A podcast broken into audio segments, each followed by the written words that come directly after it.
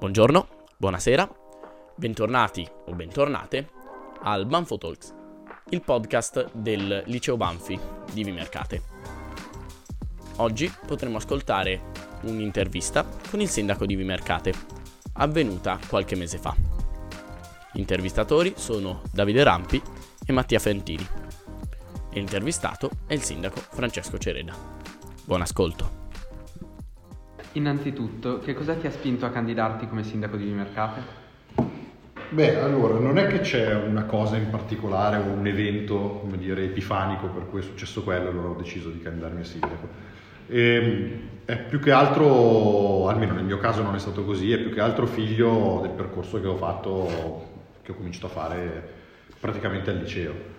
Eh, io ho cominciato quando ero al liceo, tra l'altro al Banfi, dove siete anche voi, ho cominciato a, diciamo, ad appassionarmi di politica, a seguire un po' la politica e mm, questo percorso, diciamo così, negli anni mi ha portato poi a fare anche il consigliere comunale, a impegnarmi nel partito, a fare il segretario del mio circolo, insomma a fare una serie di esperienze che poi mi hanno portato ad arrivare fino a qua. E poi peraltro nello specifico caso io non è che mi sono candidato io in prima persona, nel senso che quando io non è che avessi l'ambizione di fare il sindaco, francamente non è che ci pensavo molto. Poi però nel 2020, sì, diciamo estate, autunno del 2020, quando la coalizione centrosinistra ha cominciato a pensare un po' a, appunto a chi, a chi, presentare come candidato sindaco a garanzia di tutta la coalizione, qualche persona ha cominciato a chiedermelo se io fossi disponibile, lì per lì non è che, come dire, ripeto, non è che ci pensavo molto, quindi mi sono preso un po' di tempo per rifletterci, poi insomma hanno cominciato a farsi anche un po' insistenti le richieste, in senso buono naturalmente, e ne ho parlato con la mia famiglia, ne ho parlato con mia moglie, eccetera, e alla fine poi ho deciso di candidarmi. E poi tutto il resto è venuto a cascata, insomma, ecco. poi da lì, nel momento in cui uno decide di partire, poi via, si, si, corre. Dato che hai iniziato parlando eh, della tua esperienza politica anche al liceo, secondo te è possibile eh, anche in, eh, in, questo periodo in cui non siamo abituati ad associare eh, gli studenti all'interesse politico mm. come magari era in passato, è possibile che invece questa cosa diciamo torni in auge? Beh, è possibile, io direi anche un po' di più, io me lo auspico, lo spero, cioè nel senso, eh, comunque da un certo punto di vista è necessario che il ricambio generazionale è necessario, normalmente avviene in maniera naturale, ultimamente in politica negli ultimi anni non sta avvenendo in maniera così tanto naturale. Eh, per tanti motivi, un po' perché da un lato probabilmente abbiamo una politica un po' respingente per i giovani e un po' dall'altra parte anche perché i giovani magari tendono, per tanti motivi, eh, sia giusti che sbagliati, a un po' a disinteressarsi. Non tanto alla politica intesa come a un pensiero legato al mondo in cui tu poi vivrai in quanto giovane, no? perché quello magari lo fanno comunque. Pensiamo a tutto il tema dei, eh, so, negli ultimi anni tutto il tema dei Fridays for Future, no? la questione ambientale, climatica, eccetera, è un, motivo, è un modo diverso, ma comunque è quella, anche quella è politica. Cioè, nel senso, interessarsi del bene collettivo è politica. Poi è chiaro che poi ci sono vari modi di portarlo avanti. Se diventa solo ed esclusivamente mm, dire, un po' estemporaneo, il rischio è che appunto in quanto estemporaneo nasca e muoia un po' lì e si perde un po' la cosa. Se invece si riuscisse a incanalare questo, questo, desiderio, questa voglia di cambiamento, questa voglia di mettersi in gioco, no? di battersi per una propria idea, invece in qualcosa di un po' più strutturato, e quella è la politica intesa in senso tradizionale ed è lì che secondo me bisognerebbe andare ad arrivare poi. Del suo programma elettorale, quali sono i punti che ha già realizzato e quali invece quelli che crede siano prossimi ad essere realizzati? Beh, allora, questa è una domanda lunga che richiederebbe una risposta lunga. Eh, ci sono un po' di cose che abbiamo già fatto, eh, penso, non so, ad esempio alla riapertura dell'asilo nido in Girotondo che è rimasto chiuso da anni, che abbiamo aperto l'estate scorsa, penso investimenti che abbiamo fatto con, grazie al PNRR, i famosi quattro bandi che abbiamo vinto, quello sul parco sotto casa, quello sul bene confiscato alla mafia, quello sull'asilo nido e quello sulla digitalizzazione del comune, che sono in totale più o meno un po' più di 4 milioni di euro di fondi che altrimenti non avremmo avuto e che ci permettono di fare delle cose che altrimenti non avremmo potuto fare. Ehm, e che però erano, diciamo così, nel programma, no? nell'idea delle cose che avremmo voluto fare. Chiaro che aver avuto i fondi subito grazie a questi bandi ci ha permesso di anticipare e di farli prima rispetto a quanto invece avremmo potuto fare dovendo andare a cercare i fondi di volta in volta ogni singolo anno nel bilancio del comune. Poi non so, mm, mi viene in mente i 700.000 euro di investimento che abbiamo fatto sulla didattica all'aperto nelle scuole, oppure anche cose più piccole, eh. banalmente penso, non so, alla riapertura del chiosco del Parco Russi, è una cavolata nel suo piccolino, perché non è che abbiamo rivoluzionato, però per il tipo di utenza che ha quel parco, per quanto quel parco è frequentato e per come la riapertura di un barettino, come diceva, pensavo che sia un baretto, però la riapertura di quel baretto ha migliorato e di molto la, la qualità della vivibilità del parco per tutti quelli che lo frequentano. E poi ad esempio l'ultima cosa che mi viene in mente, una cosa a cui io sono particolarmente diciamo così, un po' affezionato, tra virgolette, è la chiusura al traffico di Piazzale Martiri di Mercatesi. Quella secondo me anche lì era una roba niente di particolarmente rivoluzionario se uno ci pensa, eh, però anche lì in quel caso è una cosa piccola che però ha cambiato radicalmente la qualità di quello spazio, un po' come la, la vicenda del parco per esempio. E no, aspetti, e la seconda parte della domanda, le cose che, i, no, i prossimi punti sul programma, le cose Beh, che stanno per accadere? Il programma sono in realtà eh, chiudere un po' di cose che abbiamo aperto, che abbiamo, sulle quali abbiamo cominciato a lavorare, ma che ancora non abbiamo visto, diciamo così. La gente non ha ancora potuto toccarle con mano, noi le conosciamo perché ci lavoriamo, ma il cittadino magari ancora non le vede. E penso ad esempio al parco sotto casa, no? la parte chiusa, i giardini della villa, è, è un, un progetto sul quale si sta lavorando. Io spero realisticamente di poterli aprire alla cittadinanza prima dell'estate dell'anno prossimo, diciamo così, quindi tarda primavera del 2024.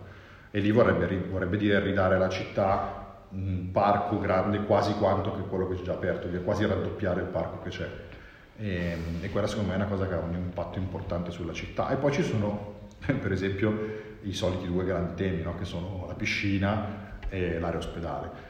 E questi sono due dire, temi particolarmente importanti per la città sui quali si sta lavorando e che richiedono un po' di tempo, per cui è quello che quando dicevo come dire, cose su cui stiamo lavorando ma che ancora non abbiamo realizzato sono queste di fatto. Poi ce ne sono tantissime di cose nel programma, eh? però insomma se dobbiamo riassumere un po' e non fare una, una roba biblica, potrei dire queste. E appunto relativamente all'area dell'ex ospedale o del complesso dell'ex piscina comunale, mm, in che cosa vorreste diciamo, trasformarli? Quali sono i progetti a riguardo? Ma allora, sull'area ospedale i progetti ci sono già, sono già chiusi, sono già stati approvati, già da prima, insomma, già da quando li abbiamo ereditati dalla precedente amministrazione e sono progetti che la precedente amministrazione ha ereditato dalla precedente alla precedente. È una vicenda che va avanti da parecchio tempo ormai. Ognuno ha cercato di fare delle modifiche, di apportare delle cose, eccetera, però siamo arrivati a un punto per cui per noi era più importante che mh, il progetto si chiudesse e potesse partire che non fare ulteriori modifiche che voleva dire allungare ancora di più i tempi.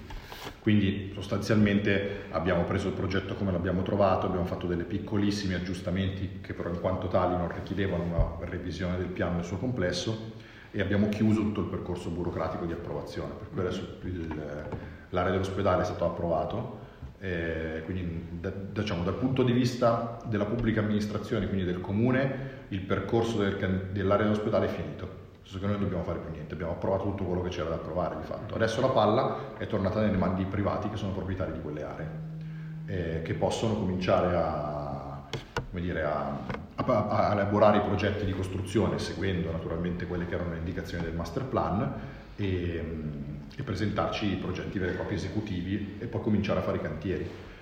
Diciamo che la parte della vecchia Cava Cantù e del vecchio consorzio agrario, che sono un po' più facili come aree sulle quali intervenire perché sono un po' fuori dal centro e non hanno grandi eh, demolizioni da fare se non quella del consorzio e potrebbero partire un po' più velocemente. L'area del vecchio ospedale vero e proprio dove c'è il monoblocco e tutto è quella che richiede un po' più di tempo perché lì la, la proprietà è ancora di ASST, l'azienda ospedaliera, che dovrà prima venderla, quindi trovare un acquirente e l'acquirente che la compra dovrà farsi carico anche delle, demolizioni.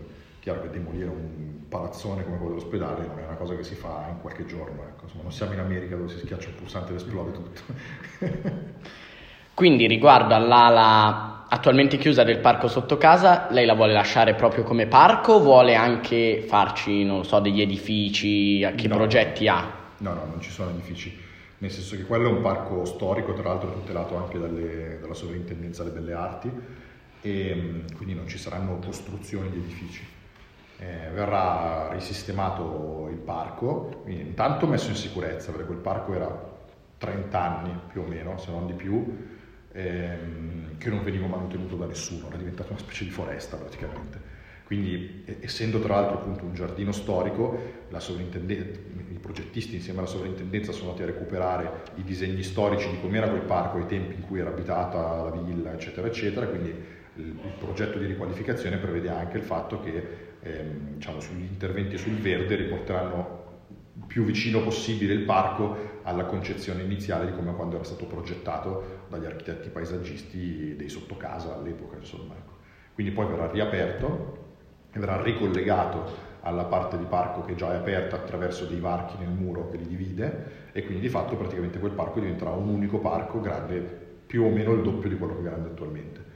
Eh, il fatto che vengano mantenuto il muro di divisione con i due varchi permette anche domani eh, di poter separare i parchi temporaneamente, per esempio se uno vuole fare un evento in un parco, adesso dico, non so, una cosa per dire, è un'ipotesi, voglio fare un concerto, uso metà del parco per farci il concerto, chiudo i cancelli, così l'altra metà del parco può essere utilizzata a, a funzione, diciamo, parco normale, nel mentre ho l'evento di là e viceversa lo posso riaprire, in questo modo permetto di modulare un po' l'utilizzo del, del parco. Però costruzioni inteso in senso edilizio no, non ce ne saranno. Eh, invece venendo al tema che in quanto a studenti, ragazzi ci sta più a cuore, eh, secondo te e secondo in generale la concezione dell'amministrazione comunale, eh, quale sarebbe il ruolo dei ragazzi, più in generale dei giovani nella nostra comunità? Beh, un pochino lo accennavo, lo accennavo già prima. Secondo me ehm, dovete prendervi gli, gli spazi. Cioè, dicevo prima che il ricambio generazionale a un certo punto bisogna anche prenderselo che nessuno ti, ti dice vieni, vieni, che adesso tocca a te decidere fare le cose. Cioè, le cose bisogna prendersene. E quindi, in senso buono naturalmente, eh, non in senso violento. e, ehm, però io, ecco, io auspico, io spero che i giovani tornino a interessarsi di politica, tornino a, a, a essere protagonisti anche di battaglie, di, di, di non so come dire, di, della vita, della vita anche quotidiana no? della nostra comunità e che lo facciano appunto prendendosi gli spazi che meriterebbero di avere, quindi facendosi sentire, cercando di essere un po' protagonisti, sporcandosi un po' anche le mani, in senso buono, eh? Eh, sporcarsi le mani eh, come dire, nel senso del contadino o del meccanico, nel senso che per fare qualche cosa si sporcavano le mani, non nel senso di dire mi sporco le mani perché faccio qualcosa di mm, diciamo non onesto, di sporco, di brutto. Ecco sporcarsi le mani nel senso nobile, quindi impegnarsi per, per qualche cosa. E, um, avevi citato prima come esempio dell'impegno dei ragazzi in politica, anche i Fridays for Future e comunque sì. l'impegno ambientale. Sì. E Vimercate eh, come comune ehm, cosa potrebbe fare per eh, ridurre il suo impatto ambientale oppure cosa è già stato fatto anche? Beh, allora si possono fare tante cose naturalmente, eh, ci sono alcune cose diciamo, che hanno dei costi importanti e quindi bisogna pianificarle con attenzione e dei, delle cose invece che eh, possono ottenere comunque dei risultati importanti con costi molto più bassi. Eh, mi vengono in mente due esempi di, di queste cose che stavo dicendo adesso. Uno è le politiche di riforestazione urbana, ad esempio, eh, alla fine dell'anno scorso abbiamo approvato una delibera che individuava sul territorio di Vimercate tutta una serie di aree libere, aree verdi o comunque aree vuote, ehm, nelle quali andare a fare delle opere di riforestazione, cioè piantare alberi, detta proprio in maniera molto terra-terra. E, ehm, questa cosa può essere fatta o direttamente dalla pubblica amministrazione, un po' alla volta, oppure può essere fatta anche dai privati che quando ad esempio costruiscono devono pagare degli oneri e delle cose, una parte di questi oneri può essere utilizzata per fare ad esempio la riforestazione. È una cosa che non, non ha costi particolarmente elevati. Una cosa che invece ha costi molto più elevati, che però è come dire, ineludibile, nel senso che prima o poi bisogna farla, l'ideale sarebbe farla un po' alla volta, è e il tema energetico invece, efficientare tutto il sistema energetico su cui si basa il comune, per cui penso, non so, le due cose più rilevanti sono eh, il tema dei pannelli fotovoltaici si parla sugli edifici pubblici e il tema dell'illuminazione pubblica. Perché anche l'illuminazione pubblica sembra una cavolata, ma se tu pensi a quanti lampioni ci sono nei mercati, ce ne sono decine di migliaia, e, è chiaro che una lampadina tu pensi che non faccia niente, ma quando c'hai magari 20.000 lampadine la cosa comincia a cambiare. E quindi su quello, sui lampioni, c'è un progetto, diciamo così, circa decennale, per cui un tot all'anno verranno sostituite tutte le, eh, i corpi illuminanti con quelli nuovi a LED, insomma, bassissimo consumo, eccetera. Sul, per quanto riguarda invece le fonti energetiche, quindi i pannelli fotovoltaici, quindi come rendere, diciamo così, ehm, a impatto zero o quasi, insomma, gli edifici pubblici, il primo step è quello dei pannelli fotovoltaici, adesso abbiamo messo 100.000 euro che venivano dal bilancio partecipato dell'anno scorso per fare i pannelli fotovoltaici sopra una delle scuole di mercate. Abbiamo fatto fare però contemporaneamente anche un censimento di quanti edifici pubblici ci sono che sarebbero adatti a accogliere pannelli solari, perché capite che ad esempio Palazzo Trotti, in quanto palazzo storico tutelato dalle belle arti, non ci possiamo mica mettere i pannelli sul tetto, che è una cosa fuori discussione. Eh, però altri edifici pubblici invece che sono adatti a questo tipo di scopo ce ne sono, abbiamo fatto fare quindi questo censimento, abbiamo fatto fare anche una progettazione di massima di quello che può costare mettere pannelli su tutti questi edifici. Siamo più o meno, diciamo, euro più euro meno intorno al milione di euro quindi è un investimento abbastanza importante che qui, anche qui sarà utile pianificare dilazionandolo un po' nel tempo, per cui adesso ancora non abbiamo preso una decisione definitiva, però l'idea ci si mette qualche centinaia di migliaia di euro all'anno e un po' alla volta si fa magari uno o due edifici all'anno, così nel, nel medio periodo si rende dire, autonomi dal punto di vista energetico gli edifici pubblici del comune. Queste sono ad esempio due delle cose che si possono fare, poi ce ne possono essere tantissime, ci sono cose che hanno anche effetti ambientali indiretti, si pensa al tema dell'urbanistica, alla viabilità, eh, quelle sono tutte questioni che hanno comunque un impatto anche ambientale. Qui in realtà diciamo, il 70-80% di quello che fai ha anche degli impatti ambientali diretti o indiretti, però per stringere diciamo così, la risposta queste sono le prime due che mi sono venute in mente. Cosa pensa di fare l'amministrazione comunale per quanto concerne il necessario ammodernamento delle strutture dell'omnicomprensivo? Questo immagino che sia un tema che mi sta molto a cuore. Eh, ultimamente sono stato all'omnicomprensivo, tra l'altro due o tre volte a fare un po' di giri in occasione di un'assemblea e poi anche altre volte per vedere delle cose che stiamo facendo. Allora, il punto di partenza è che, immagino che lo sappiate, l'omnicomprensivo, come tutte le scuole superiori d'Italia, non è di competenza comunale ma di competenza provinciale quindi quel, tutto quel complesso di, di eh, proprietà della provincia di Monza Brianza. E, ehm, allora, lì c'è un tema duplice, nel senso che ci sarebbe bisogno, in realtà c'è bisogno, di un progetto di riqualificazione complessiva di tutto il polo scolastico, di ripensamento anche del polo scolastico, non solo dal punto di vista diciamo così, del comfort, cioè di renderlo un po' più vivibile, ma anche proprio dal punto di vista degli standard qua, ambientali, gli standard energetici, dagli standard anche dire, di alcune normative, perché comunque teniamo presente che quel, quel, ehm, quel centro lì è stato progettato e costruito negli anni 70 e praticamente da allora non è mai stato cambiato, sono stati aggiunti qualche edificio un paio di volte nel corso degli anni, ma non è mai stato ripensato nel suo complesso lo spazio. Tra l'altro questo percorso, diciamo così, nei decenni l'ha portato a peggiorare non solo perché ovviamente, come, dire, come tutte le cose, negli anni se non le mantieni decadono, ma anche perché eh, quelli che all'inizio erano pensati come spazi pubblici, penso alla mensa, al bar, all'auditorium,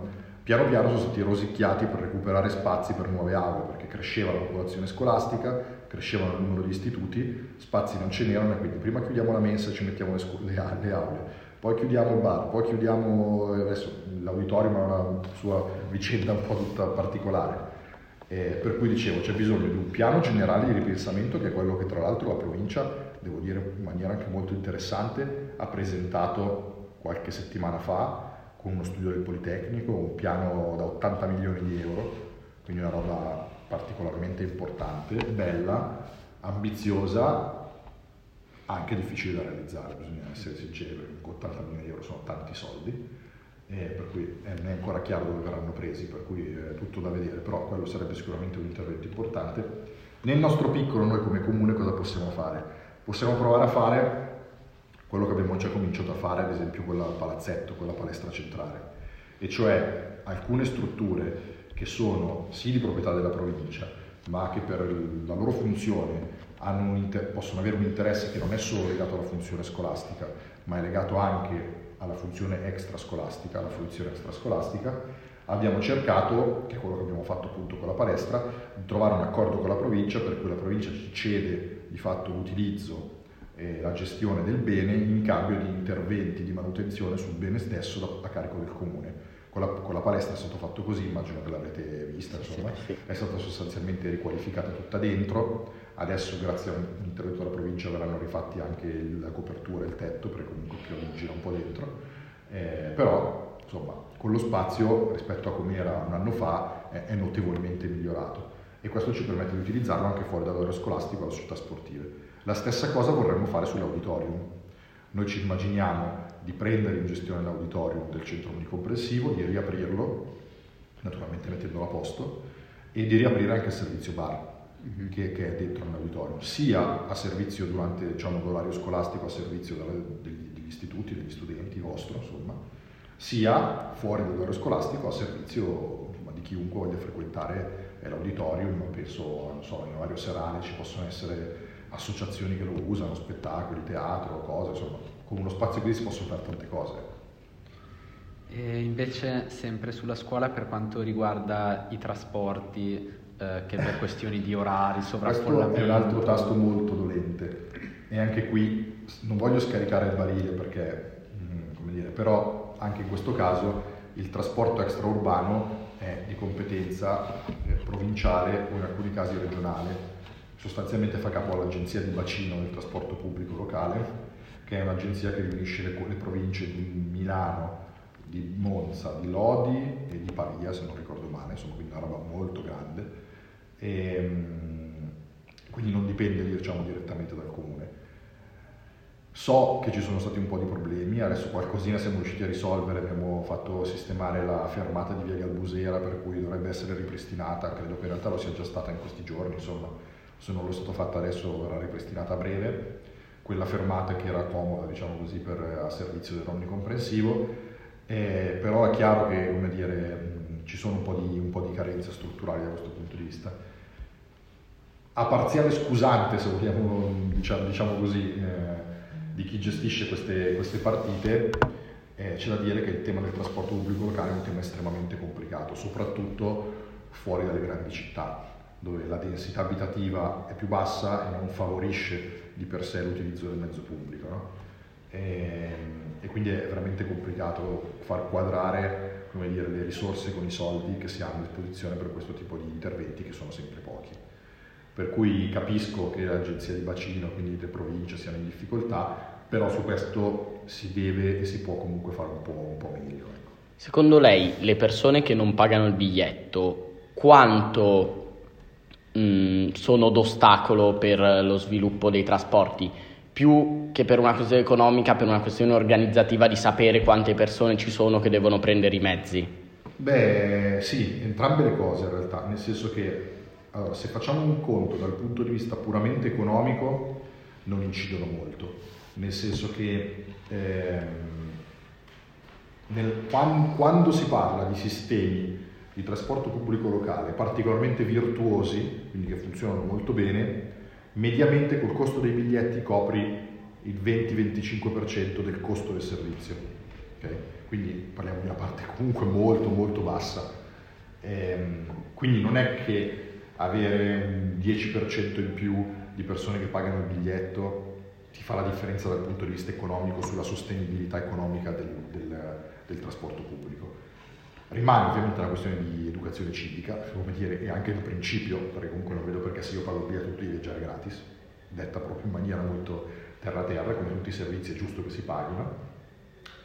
E c'è un tema però organizzativo che non è secondario, nel senso che comunque i, l'utilizzo delle corse, soprattutto dove non sono quelle strutturali come può essere una grande città, ma quelle specifiche come nel caso dell'omnicompresivo, che sono corse che vengono costruite apposta sulle esigenze della, delle scuole, è chiaro che sapere quali sono queste esigenze delle scuole è utile nella pianificazione ed è uno dei motivi che ha mandato un po' in crisi quest'anno il trasporto pubblico, più di quanto già non lo sia in crisi di suo, quando il Banfi ha dovuto cambiare l'orario e ha riaggiornato diciamo così, gli orari di uscita, questo ha provocato dei colli di bottiglia, soprattutto all'inizio non da poco, perché il trasporto pubblico era tarato su un certo numero di persone, improvvisamente sono arrivate molte di più e questo ha sballato completamente, qui ci è voluto un po' di tempo perché si riassettassero.